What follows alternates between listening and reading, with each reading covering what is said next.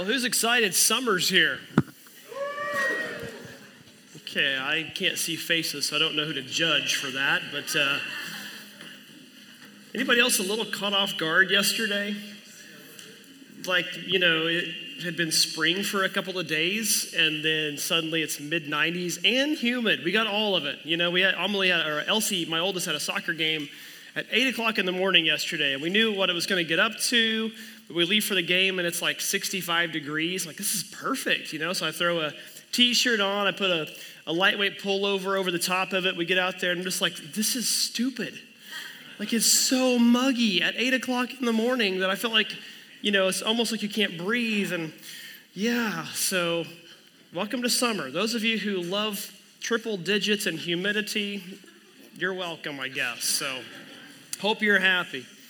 Hey, we're glad you're here with us today. If you're joining us in person, you're joining us online, uh, we're honored that you've uh, carved out some of your Sunday morning to spend with us. We were in week four of this series called Shoes, where we've been looking at six different people. We're going to have two more weeks of this, where um, six different people that interacted with Jesus. In, in some cases, like today and, and uh, a couple weeks ago, it's somebody that, as far as we know, it was a one and done. One, one interaction with Jesus, and that's it. Some others that we're going to talk about the next couple of weeks walked with Jesus for years. Uh, but in each of these cases, an interaction with Jesus that led to a transformation in life that we still can experience today. And we, we kind of play with this and say, what kind of shoes would this person have put on today, or put, put on in, in, in today's world? Today, we're going to put on a pair of, I'm just going to call these stilettos. I was informed earlier they're not stilettos. My defense is I'm a guy and I don't know the difference, okay? But a pair of high heeled stiletto shoes, maybe these that are a little extra sparkly, like the ones I dug out of a box in the back of my closet this morning that uh, belonged to my wife. Previously, apparently belonged to someone named Emily, based on the garage sale sticker she has here, but that's beside the point. Um, but a pair of shoes that uh, many of you ladies might have worn at some point. Maybe you're wearing some today. You typically wear them when you're dressed nicely, or maybe wearing a dress, even sometimes with a, a business suit, for example, can be worn. But they're also a pair of shoes that sometimes can be worn to kind of attract attention, especially when they're a little extra sparkly, a little extra shiny. It may be something to kind of say, hey, look at me. And, and despite the fact that so many of you wear them, you know, just to look nice, sometimes they get worn by women with the wrong intentions. We're going to read a story about a woman today who might have worn a pair of stilettos. She's, she's met in John chapter 4, which we're going to jump into in a minute, but you can go ahead and, and turn there if you want to as you read this story, we kind of find a transition for Jesus. He's been down in Judea, and we've read about that two of the last three weeks. We talked about Nicodemus in week one of this series, at the beginning of John 3. Last week, John the Baptist at the end of John chapter 3. Phil talked about the Roman centurion a couple of weeks ago, kind of sandwiched in between there. Today, we see Jesus starting to transition from Judea up towards Galilee, where his ministry is really going to get going full speed. But to get from Judea to Galilee, you pass through Samaria. And that's where Jesus is at in John chapter 4 when he encounters a woman that we'll just say she's got a, a less than glamorous past. We don't know exactly what this woman has done. We, we read some details that Jesus says, you know, she's been married multiple times and she's currently sleeping with a man who's not her husband. So I don't really know what this woman is. Some scholars, some commentators will say that she's an adulteress because he says she's sleeping with a man who's not her husband. Doesn't say if she's actively married or not. She's just with somebody she's not married to. Some commentators will, will take this to mean that this is a woman who's resulted, or uh, sorry, resorted to uh, prostitution. Others will look at this and say this is just simply a victim of a broken system. Uh, whatever the case, I'm not really sure. We know that this woman comes to Jesus with a lot of baggage and with a lot of messiness and a lot of brokenness. And she's coming, I think, not just to Jesus, but she's coming possibly trying to be seen, or at least to be seen by the right people. Whatever her case, we know that she she comes to Jesus and she's not going to be somebody that most people are going to look at and find her super desirable. She's not going to be the pick for most men or even for most people to be a part of their lives. I kind of picture her as one of these that really tries to cover up who she is really tries to lay it on thick, like maybe she cakes on the makeup a little too heavy. Maybe she dresses to accentuate her features just a little too much. You know, maybe she's the one that uh, her Instagram page is just full of selfies from just the right angles, you know, and she's really trying to make somebody see who she is, but specifically who she's not. Whatever it is that she's doing, she's trying to draw attention away from her past and to where she is right now. She's an outcast and she knows it. And she's somebody who, to some degree, doesn't want to be caught up in everybody else's life because she knows what comes with that judgment, maybe the side eye, maybe the grumbles and the mumbles when she gets there. John writes at the beginning of this story in verse 6 that it was the sixth hour. And like so much in John that I've told you about, there's always so much more meaning to just a simple little detail in John. It's the sixth hour means it was noon. Women would not come to the well to get water at noon. They came early in the morning. Think about like a day like today, or like we're going to get into soon in the summertime. If you've got work to do outside, you do it early in the day. Why? Because it's cool. You get it done before it gets hot. They wouldn't come out in the heat of the day to do this. But yet, here she is coming out much later than the rest of the women. Why? I think it's simple. She just didn't want to associate with the crowd. She didn't want to be looked at or judged. Maybe she was, maybe it's as simple as she was just too busy that morning to go do it. You know, sometimes our routines get thrown because something comes up. Whatever the case is, though, as we look into her story, as we start to read about this interaction with Jesus, we find something out. This is a woman who is searching for something. She's seeking something.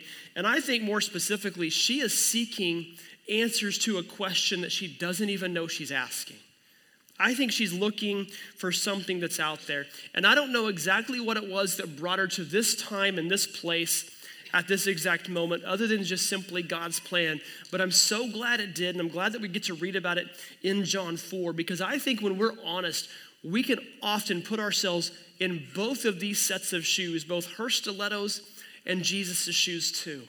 Because sometimes we're the role of Jesus where somebody like this woman comes to us and we have to decide how we're going to respond.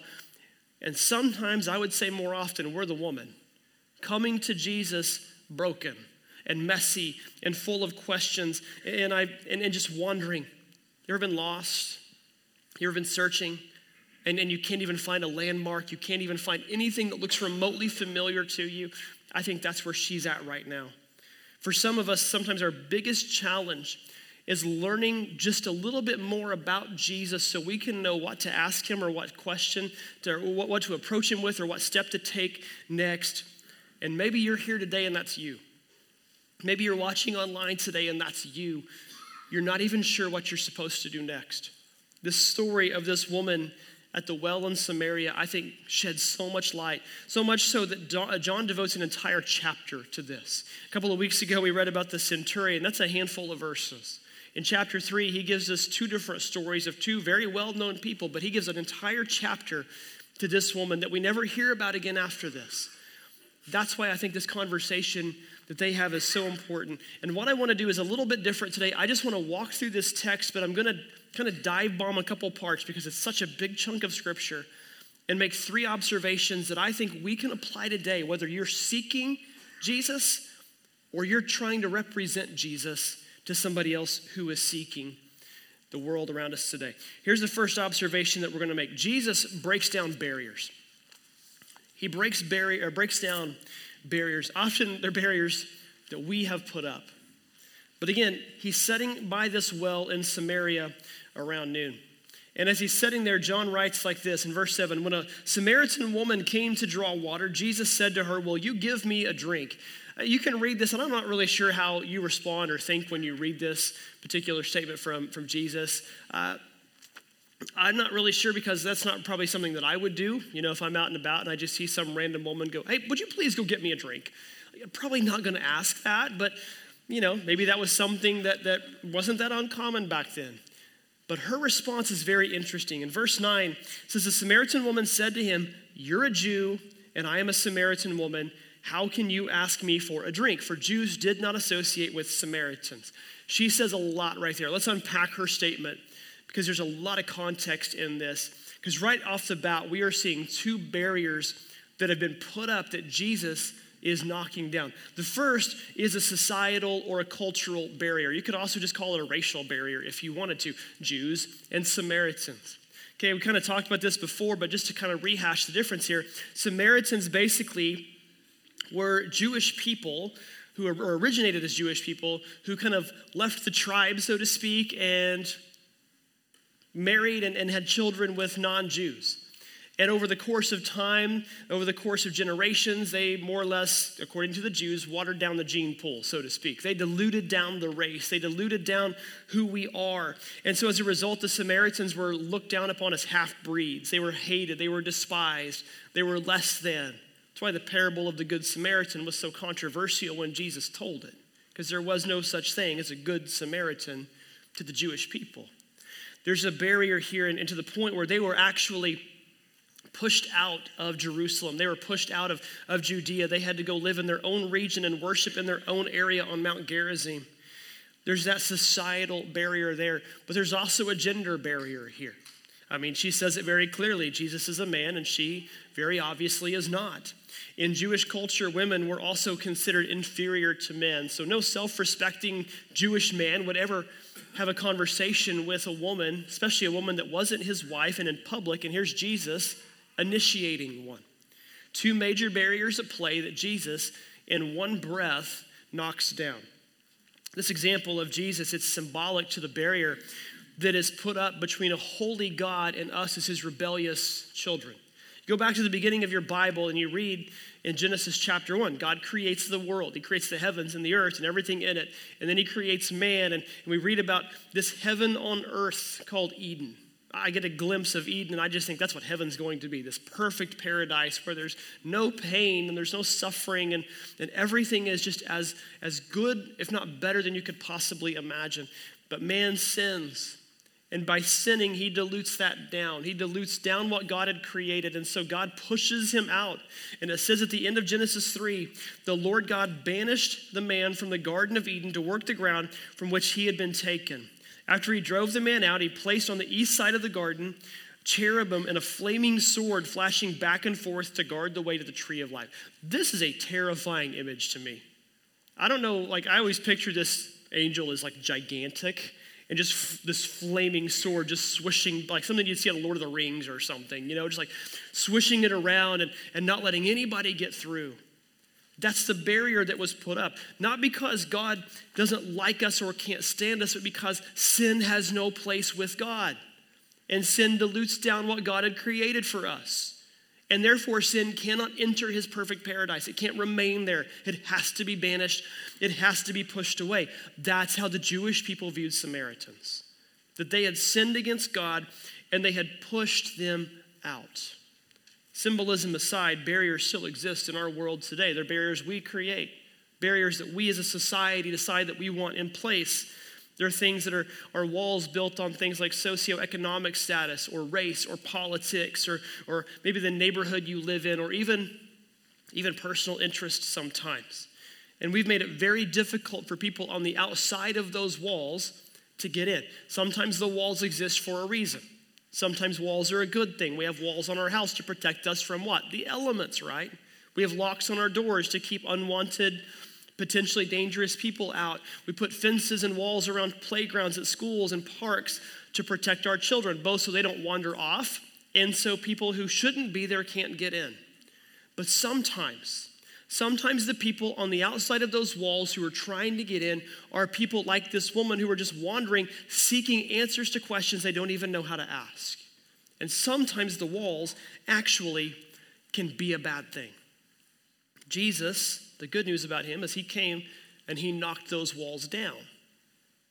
We keep trying to put them back up, but he just keeps knocking them right back down. Ephesians chapter 2 says, For Christ himself has brought us peace uh, he united Jews and Gentiles into one people when, in his own body on the cross, get this, he broke down the wall of hostility that separated us. He did this by ending the system of law with its commandments and regulations. He made, himself, he made peace between Jews and Gentiles by creating in himself one new people from the two groups. Together as one body, here it is again, Christ reconciled both groups by means of his death on the cross and our hostility toward each other was put to death.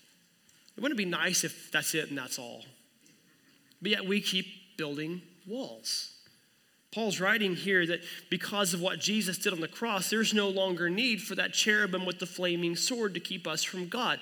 The blood of Jesus gets us to God, it reconciles us to God. But Paul also writes here that Jesus is the great equalizer. That because of Jesus, there's no more separation between us, despite what we think and what we might want. In our lives, that plays out like the Holy Spirit. The Holy Spirit works in and through us and is the great equalizer in our lives. But sadly, we still build barriers today. Even as a church, we'll build walls and we'll build barriers, and we sometimes get selective on who gets to come inside. We get selective on who gets to come through the gate. And sometimes we start to profile people as they do. You ever done a double take or a side eye on somebody who's sitting in church? Because if you are, you're like the rest of us.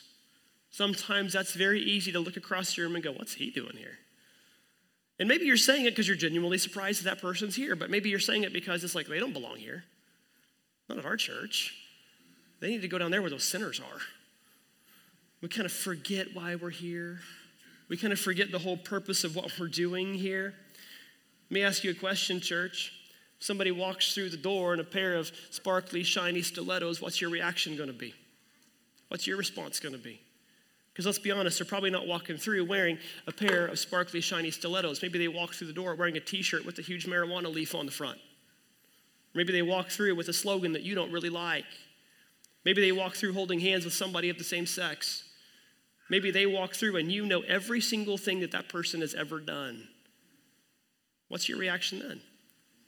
What's your reaction then? Is it a side eye and a go, we don't, we don't support your kind of people here?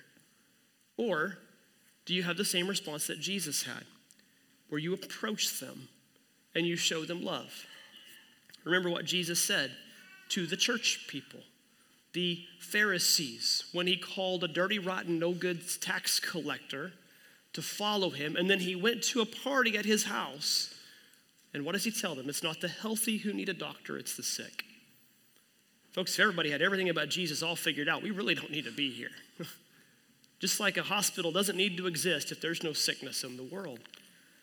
Jesus, time and time again, reached out through the barriers that were set up. He didn't tell people, you know what, I don't care what kind of lifestyle you live, I accept all of it. That's not what he told them. He said, I love you anyway, and I want you to follow me. And as he followed him, they became more like him and they left the life of sin behind. But if we don't even allow it to walk through the door, then what are we doing here? What's our purpose? What's our point? Jesus, time and time again in the Gospels, breaks down barriers and he reaches out to those that other people wouldn't touch with a 10 foot pole. And every single time he responds to them just like he responded to that woman in John chapter 8 when he said, I don't condemn you for your sin either, but go and sin no more. He takes them where they're at and he gets them out of their messiness and brokenness and he points them towards God and he walks with them as they continue to walk. Church, that's our challenge. Is to break those barriers down and to walk with people so they can walk with Jesus. Here's the second observation we get from this story. You can't understand who Jesus really is until you get close to him. Suddenly that first one with the barriers makes a bit more sense, right? We can't expect somebody to know who Jesus is and understand him if we keep them away from Jesus. If we keep Jesus away from them. Sometimes I think that's what we do, right? We want to protect our God and our Jesus from the people out there. And that's the danger. Because he doesn't need us to fight that battle for him. He's God, he can do it pretty well on his own. He's got it taken care of. But you can't understand who he really is until you get close to him. This woman has just pointed out the two obvious statements that she's a woman and he's a man, and she's Samaritan and he's Jewish. And here's how Jesus responds to this in verse 10. He says, If you knew the gift of God and who it is saying to you, Get me a drink, then you would have asked him, and he would have given you living water. The woman said to him, Sir, you have nothing to draw water with, and the well is deep. Where are you getting that living water? Are you greater than our father Jacob? I like to kind of picture this. I don't know what this well looked like. But we were up at Legends yesterday, so just because of freshness on my mind, I'm thinking of the huge fountain out in front of the AMC theater. So I'm just picturing Jesus sitting on the side of that, that fountain, and he's just sitting there. You know, when she comes to the well, she's probably got her bucket or she's got something to get water, and he's offering her a drink now. And she's like, Oh, you have nothing to get me a drink with. No cup, no bottle of water, nothing. So what are you offering me? What we see here is what we so often see with Jesus. He is speaking figuratively, she is thinking literally. She sees the well that is deep and thinks about the water that's down there that we need to drink to keep us alive. He's talking about living water, which we, of course, now know as eternal life. But this was a new concept for them. This is new for her. We see this often in, in the Gospels Jesus speaking figuratively, but not being understood. It's obvious from the outset that she has no idea who he is, that she really doesn't know. And it's easy, again, for us to be in Jesus' spot here and view somebody who comes to us maybe either asking a question that we think is an obvious question or not accepting or responding to an answer that we give them because it doesn't make sense to them. And what happens here is sometimes as Christians, we forget a key detail here that a person's inability to act like Jesus probably stems from the fact that they just know very little about Jesus.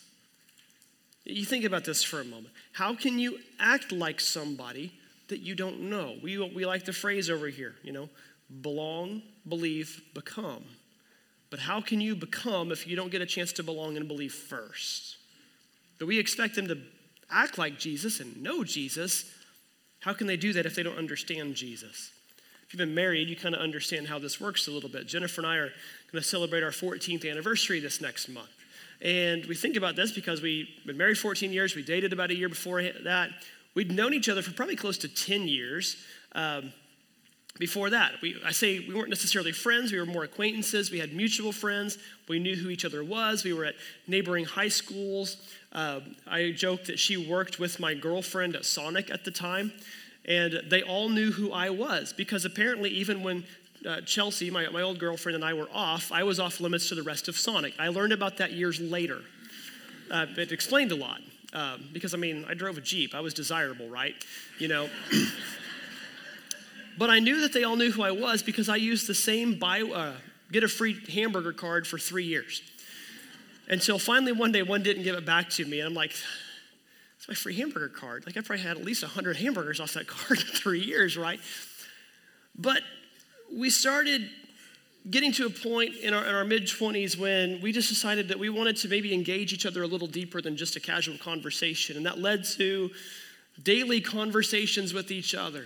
Even when she was in Africa and I was in Oklahoma, we were chatting through the beginning stages of Facebook Messenger back when it was still Facebook email, kind of dating ourselves a little bit. It wasn't the Facebook anymore, but it was Facebook Messenger.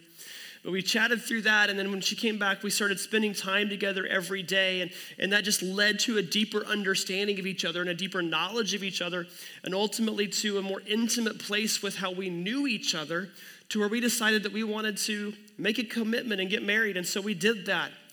And then what happens after you get married? You move into each other and you realize how little you actually knew about this person at all. Like, oh, you fold the towels like that. Okay. Is that really where you want the plates to go? I mean, they make more sense over here, right? And by the way, aren't newlywed arguments so fun? Because they're more like a question with a high pitched tone that's a suggestion like, is that really where we should put that? Like, it always goes up. I don't know why. It always, the, the inflection always goes up. They're always so, so inter- interesting and fun because you don't want to pointedly say somebody's wrong just yet. Okay? But we look back at that and we realized that even though we knew each other enough to love each other and want to make a commitment, we really didn't know each other that well. 14 years later, we're, we're learning each other better. We still learn each other every day. There's still some days where she can predict what I'm thinking and guess what I'm going to do next, and some days that she, she can't. And I'm the same way with her. Some of you have been married 40, 50, maybe 60 plus years to the point where you know exactly what your partner's thinking. And you're already anticipating that you're not going to like it and how you're going to respond to I see some people looking at each other right now. It's getting uncomfortable up here. I won't say who, but I'm looking at them right now. But you get it, right? The more you spend with somebody, the better that you get to know them.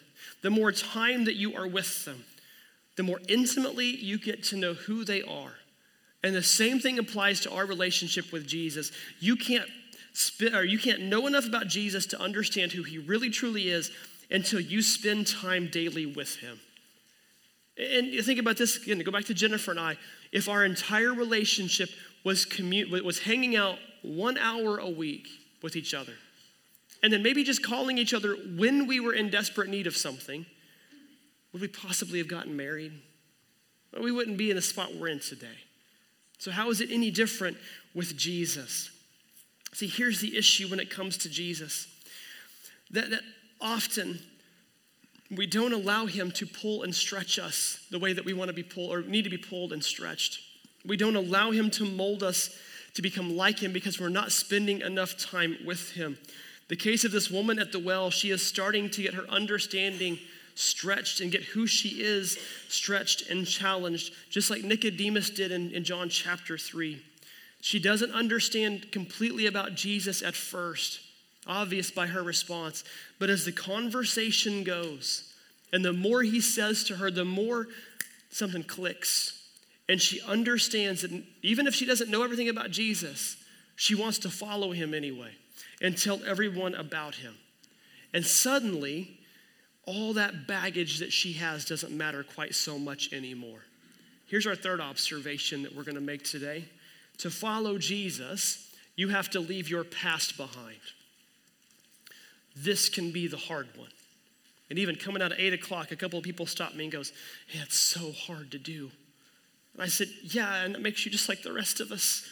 Because that's so hard to do, to leave your past behind. One of my favorite movies of all time is The Lion King. talking about the old original animated one.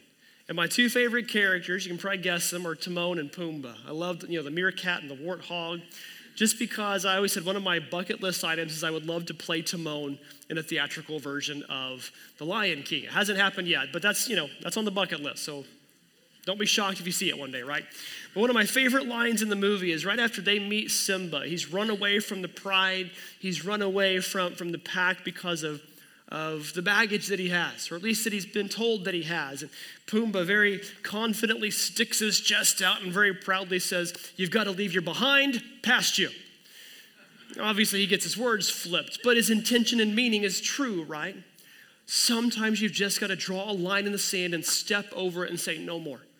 No matter what I've done, no matter what I've brought to the table, no matter what baggage and garbage I have, it doesn't matter anymore. Again, I don't know exactly what all this woman has, but it's not pretty and it's obvious. And the more she spends time with Jesus and the more she talks to him, the more she realizes she doesn't really care about that baggage anymore.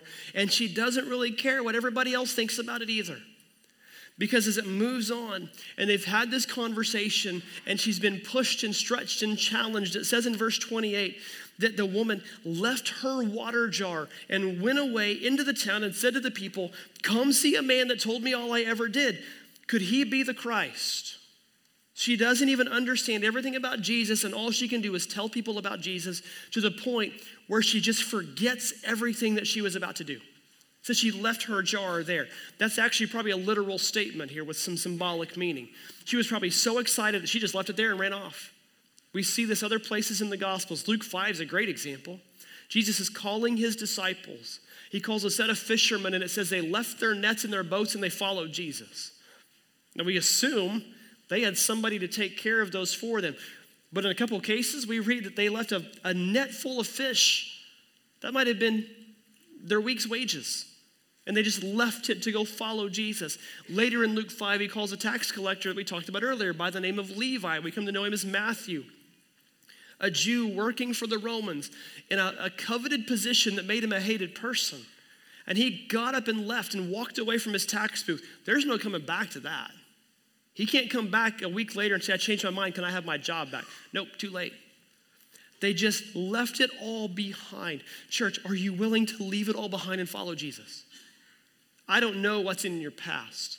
You may have a laundry list of stuff that, that could make some people blush. But here's the thing the blood of Jesus covers every single drop of that. And this woman is starting to understand this. And just like those men who became disciples, immediately she goes to follow him. Maybe that's you. Maybe you've got a story where your first step was into the deep end of the pool. Maybe you're more like Nicodemus that we read a couple weeks ago. It's more of a gradual, you know, you've got to kind of work your way down into it. I don't care which one it is, either one of them, so long as you're moving towards God, you're moving in the right direction. As, as long as your steps are taking you closer to Jesus and getting you further away from the past that you have behind you. Unfortunately, this is a, a trap for so many people. It's an obstacle that they can't overcome. Looking at what they have in their background, what they have in their past, knowing not only what they did, but knowing everybody else knows what they did. They struggle to grasp the concept of grace. I've had family members like this and friends like this, and it breaks my heart to have the conversations with them because maybe they struggle to forgive other people. Maybe they struggle to see hypocrisy in other people, so therefore they think God couldn't possibly forgive somebody like them for doing what they did. And I always think, I wish I would just read the words of Dwight Moody when he said, Grace means undeserved kindness. It's a gift of God to man the moment he sees he is unworthy of God's favor. Grace, it's unmerited favor. It's getting what you don't deserve, not getting what you do deserve. This woman, this woman shows us this. I don't know what came of the rest of her story. She's not really talked about again. We can make assumptions, but we know that by the end of John chapter 4, her fire for God is so strong that she doesn't care what she doesn't know. She doesn't care about any of that. All she cares about is telling people about Jesus because Jesus let her in. Church, what's our challenge today? It's to keep people, or to, to, to stop keeping people out and start letting people in because who knows what they might hear. Who knows how they might be stretched and challenged when they get to encounter Jesus. Because I know this, it's hard to leave a life of sin behind if you're constantly being pushed back into it. And sometimes as a church, we can do that. Maybe, maybe that's you on the other side of that line today. Maybe you're in that life of sin and you feel like you can't step out of it. I don't know where you fall on that today. I don't know where you're at on your path with Jesus today. Maybe you've been walking this path for a long time. Maybe, maybe this is your first time here today. Maybe it's your first time hearing about the blood and the, and the grace of Jesus today. So, my, my takeaway challenge is for both of you take your next step. Whatever it is, take your next step, even if it's your first step. Maybe your next step, you've been walking with Jesus for a long time, your next step is to plug in a little deeper, to dive a little deeper. Maybe it's on the other side, and your first step is to come back next week, or it's to buy a Bible, or it's to ask a question that you might get laughed at for because it might seem like a silly question. Maybe that's your first step. Can I just encourage you? This woman that knew what everybody thought about her. Let her faith become bigger than all of that.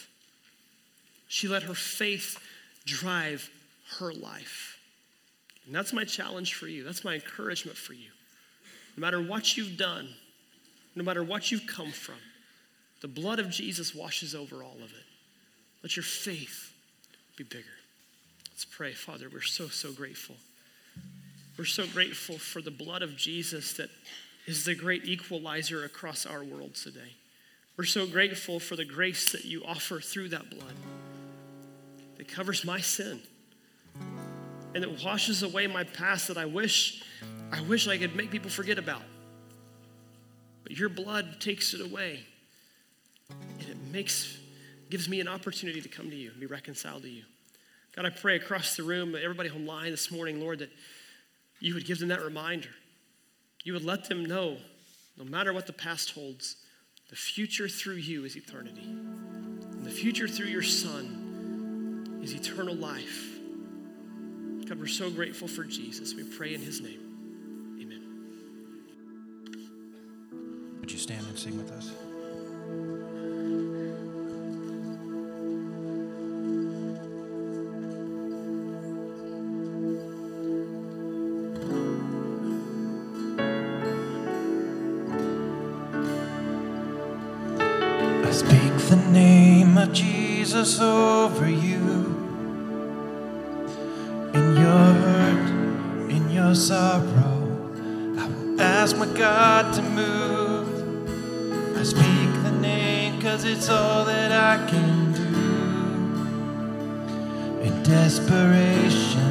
Heaven and pray this for you. I pray for your healing. Circumstances would change.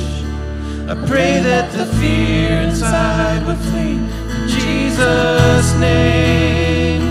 I pray that a breakthrough would happen today. I pray miracles over your life. Jesus' In Jesus' name.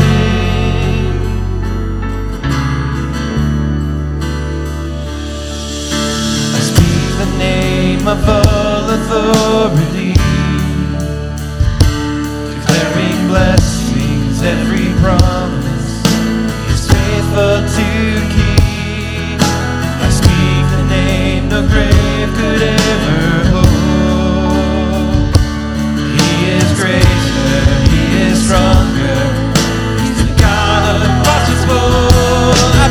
for your healing. The circumstances would change. I pray that the fear inside would leave. In Jesus' name. I pray that a breakthrough would happen today. I pray miracles over your life. In Jesus' name. Jesus' name.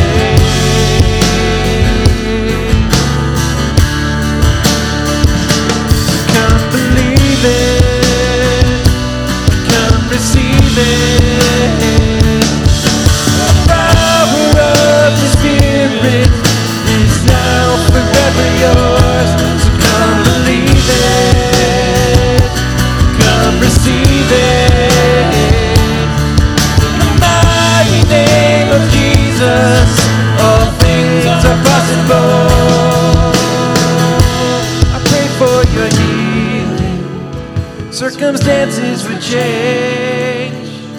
I pray that the fear inside would flee. In Jesus' name. I pray that a breakthrough would happen today. I pray miracles over your life. In Jesus' name.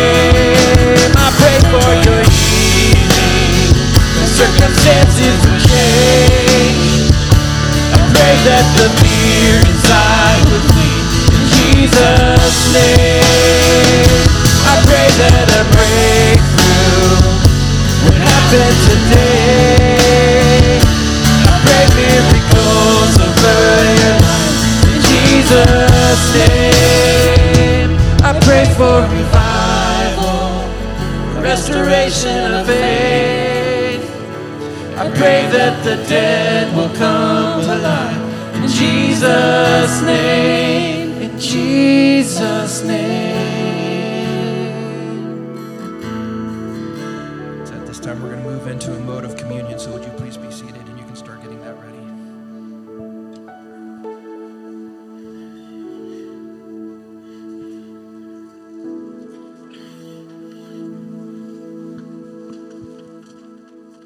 Here we go again. Whoa. Here we go again, right?